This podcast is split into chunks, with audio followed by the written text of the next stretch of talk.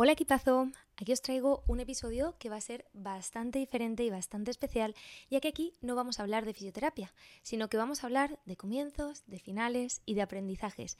Y es que acabando 2023 eh, me apetecía muchísimo compartiros todo lo que he aprendido y todo lo que he pasado este año para ver si de alguna manera también os podía aportar a vosotros.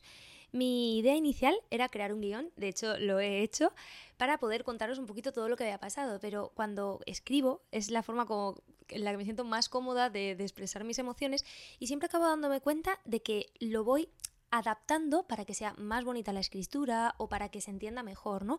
O incluso para evitar, yo qué sé, malentendidos o me algunos pensamientos me los capo para, no sé, sentirme como más protegida.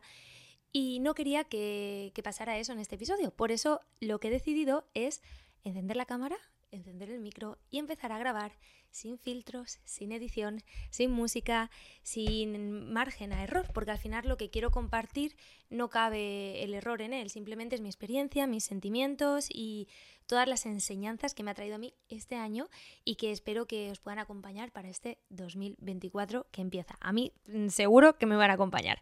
Así que nada, te voy a poner un poquito en contexto en principio de 2023 decidí mudarme a Australia. Bueno, ya lo había decidido antes, pero fue ahí cuando cogí el avión.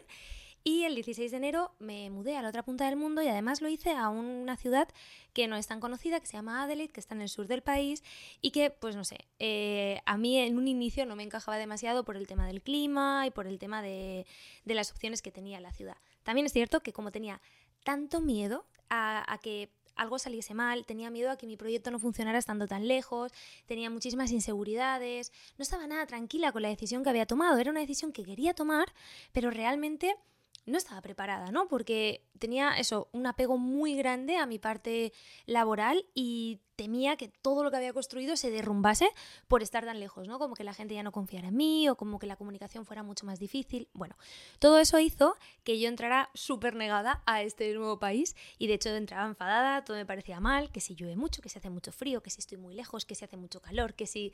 Todo eran como, como pegas, ¿no? Y, mm, y de hecho el venirme tan lejos me servía de excusa para poder quejarme todo el rato, porque era como que todo el mundo comprendía que, claro, estando tan lejos soy pobre de mí, qué difícil era todo, ¿no? O sea, estás en Australia, otro país, otra lengua, otro horario, pobrecita de ti, pobrecita de ti cuando la realidad es que el venirme a Australia era una decisión totalmente personal y, libre y en cualquier momento me podía volver a casa. O sea, la realidad es que soy y era una persona mega afortunada que podía elegir dónde quería vivir y estaba aprovechando eso para quejarme, lo que era totalmente estúpido, ¿no? De hecho, recuerdo perfectamente eh, estar en, en la cafetería con unos amigos colombianos y por desgracia, desde Colombia para estar en Australia tienen muchísimas más dificultades. Primero porque la moneda es mucho más baja que el dólar australiano y eso hace que todo sea mucho más caro y que tengan que pedir en la mayoría de casos préstamos para poder venir aquí y luego tener que carrear con ese, acarrear con ese préstamo. Y luego porque el tema de visa es mucho más complicado también y están obligados a estudiar para poder tener un visado.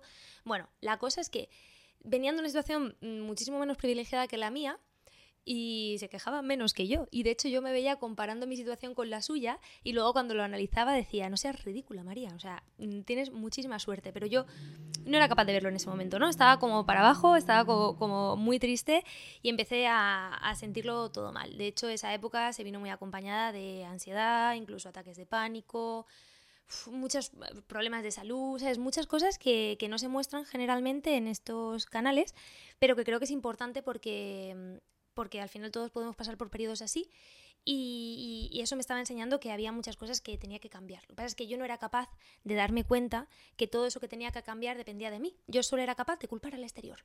Es que todo es una mierda, con perdón. O sea, el exterior es una mierda, mi cámara de fotos es una mierda, em, estar en Australia es muy difícil, estar tan lejos es muy complicado.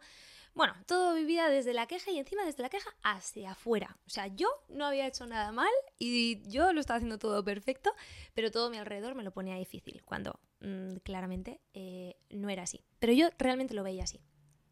A mitad de año decidí empezar a hacer terapia porque ya la situación era insostenible. De hecho, mi pareja pues me estaba aguantando todo lo que podía y dándome muchísimo amor e intentando comprenderme. Pero claro, yo era bastante insoportable, ¿no? De, de, manejar y más de vivir y estando tan lejos los dos, ¿no? Que nos habíamos venido juntos hacia aquí, hacia Australia. Y, y nada, empecé a intentar ir a terapia y a mejorar. La cosa es que a lo largo de todos estos meses, desde que empecé en terapia en mayo hasta ahora, yo he sentido que he ido mejorando, que he ido avanzando y que he ido poco a poco encontrándome muchísimo mejor.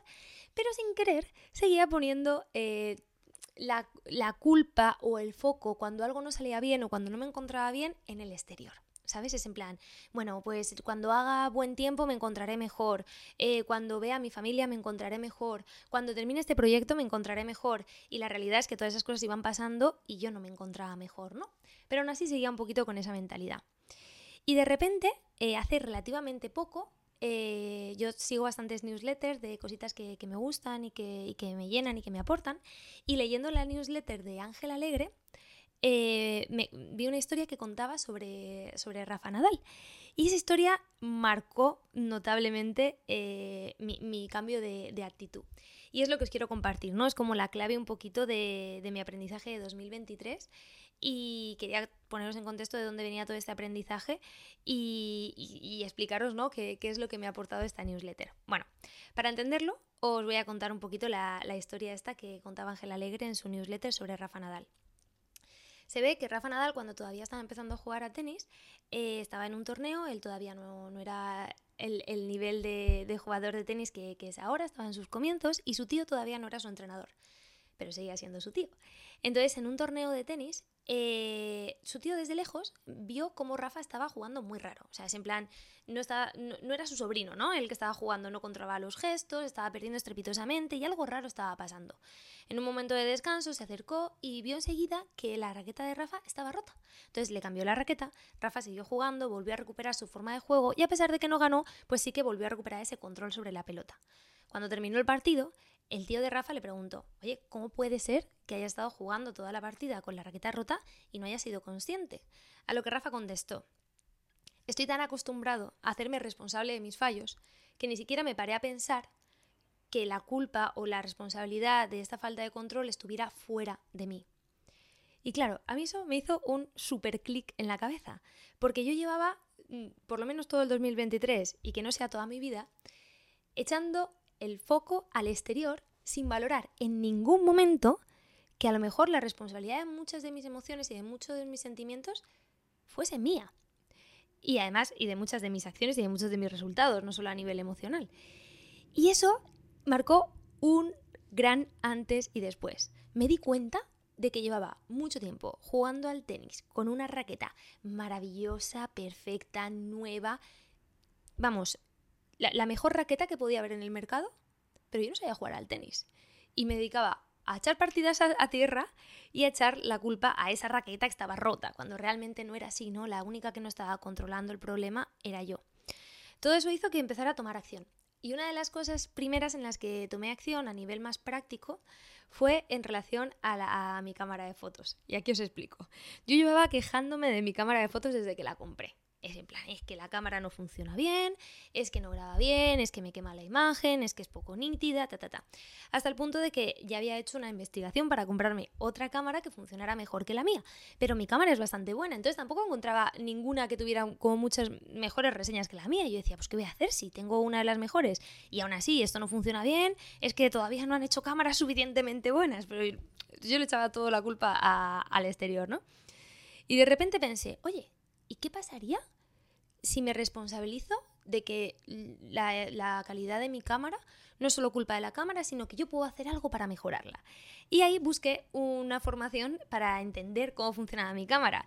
Y es que parece mentira, pero después de estar tres años trabajando en grabar contenido, no tenía ni idea de cómo funcionaba el setup de una cámara de fotos. Y es que cuando yo empecé, empecé con el producto mínimo viable, o sea, yo me compré una cámara la puse en modo automático y le di a grabar, porque no tenía ni idea y porque eran muchísimas cosas las que tenía que aprender y no tenía espacio como para dedicarle a esas cosas más técnicas.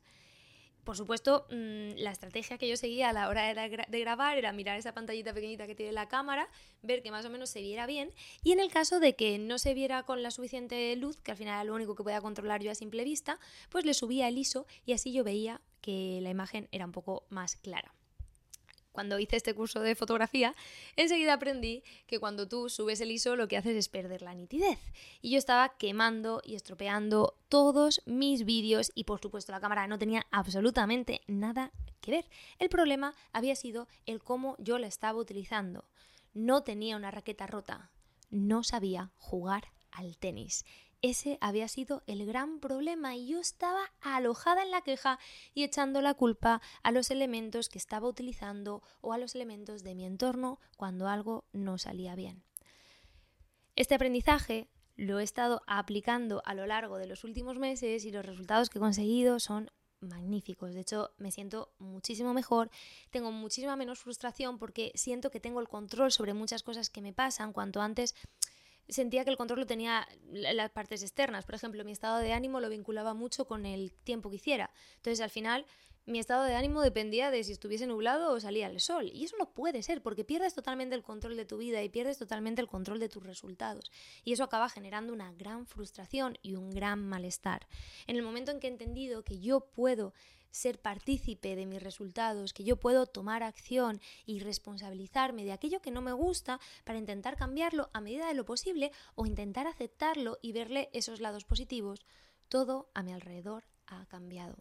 Por eso esta enseñanza que me trae el 2023 es aprender a responsabilizarme de mis resultados, tanto de los positivos como de los negativos, y con esa responsabilidad tomar acción en el caso de que haya algo que me incomode o que no me guste y que esté en mi mano cambiar. No sé si a ti te ha pasado no sé si te has sentido identificado con algo de lo que te cuento. Espero que haya quedado claro porque sé que me lío mucho cuando no hago guiones o cuando no, no lo pongo todo como por escrito porque realmente es como muy difícil sacar todo lo que hay dentro de, de una cabeza. Pero prefería hacerlo de esta manera y que llegara de la forma más sincera posible. Si crees que te ha ayudado y si crees que tú también quieres cambiar y quieres responsabilizarte de esas cosas que no te gustan y que puedes hacer algo por ellas, estaría encantada de ayudarte en la medida de lo posible.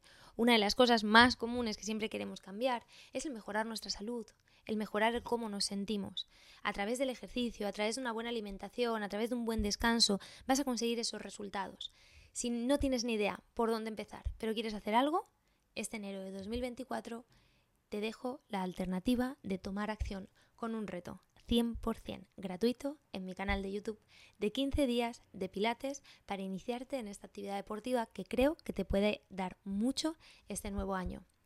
Espero que te guste, que te sirva y poder aportar a medida de lo posible en mejorar el cómo te encuentras y en escalar y seguir subiendo y creciendo año a año, aceptando lo que va llegando e integrando todos esos aprendizajes. Con esto solo me quiero despedir desearte un feliz año nuevo y decirte que con este episodio terminamos la primera temporada de Las Alumnos y a Plaza y la siguiente temporada empezará a mediados del 2024. Voy a aprovechar todo lo aprendido para intentar mejorar mi técnica a la hora de hacer esto del podcast e intentar mejorar el cómo juego al tenis en general y así poder daros lo mejor de mí en cada uno de los episodios que están por venir. Un beso muy grande y gracias eternas por estar aquí, escucharme y aguantarme. Feliz año.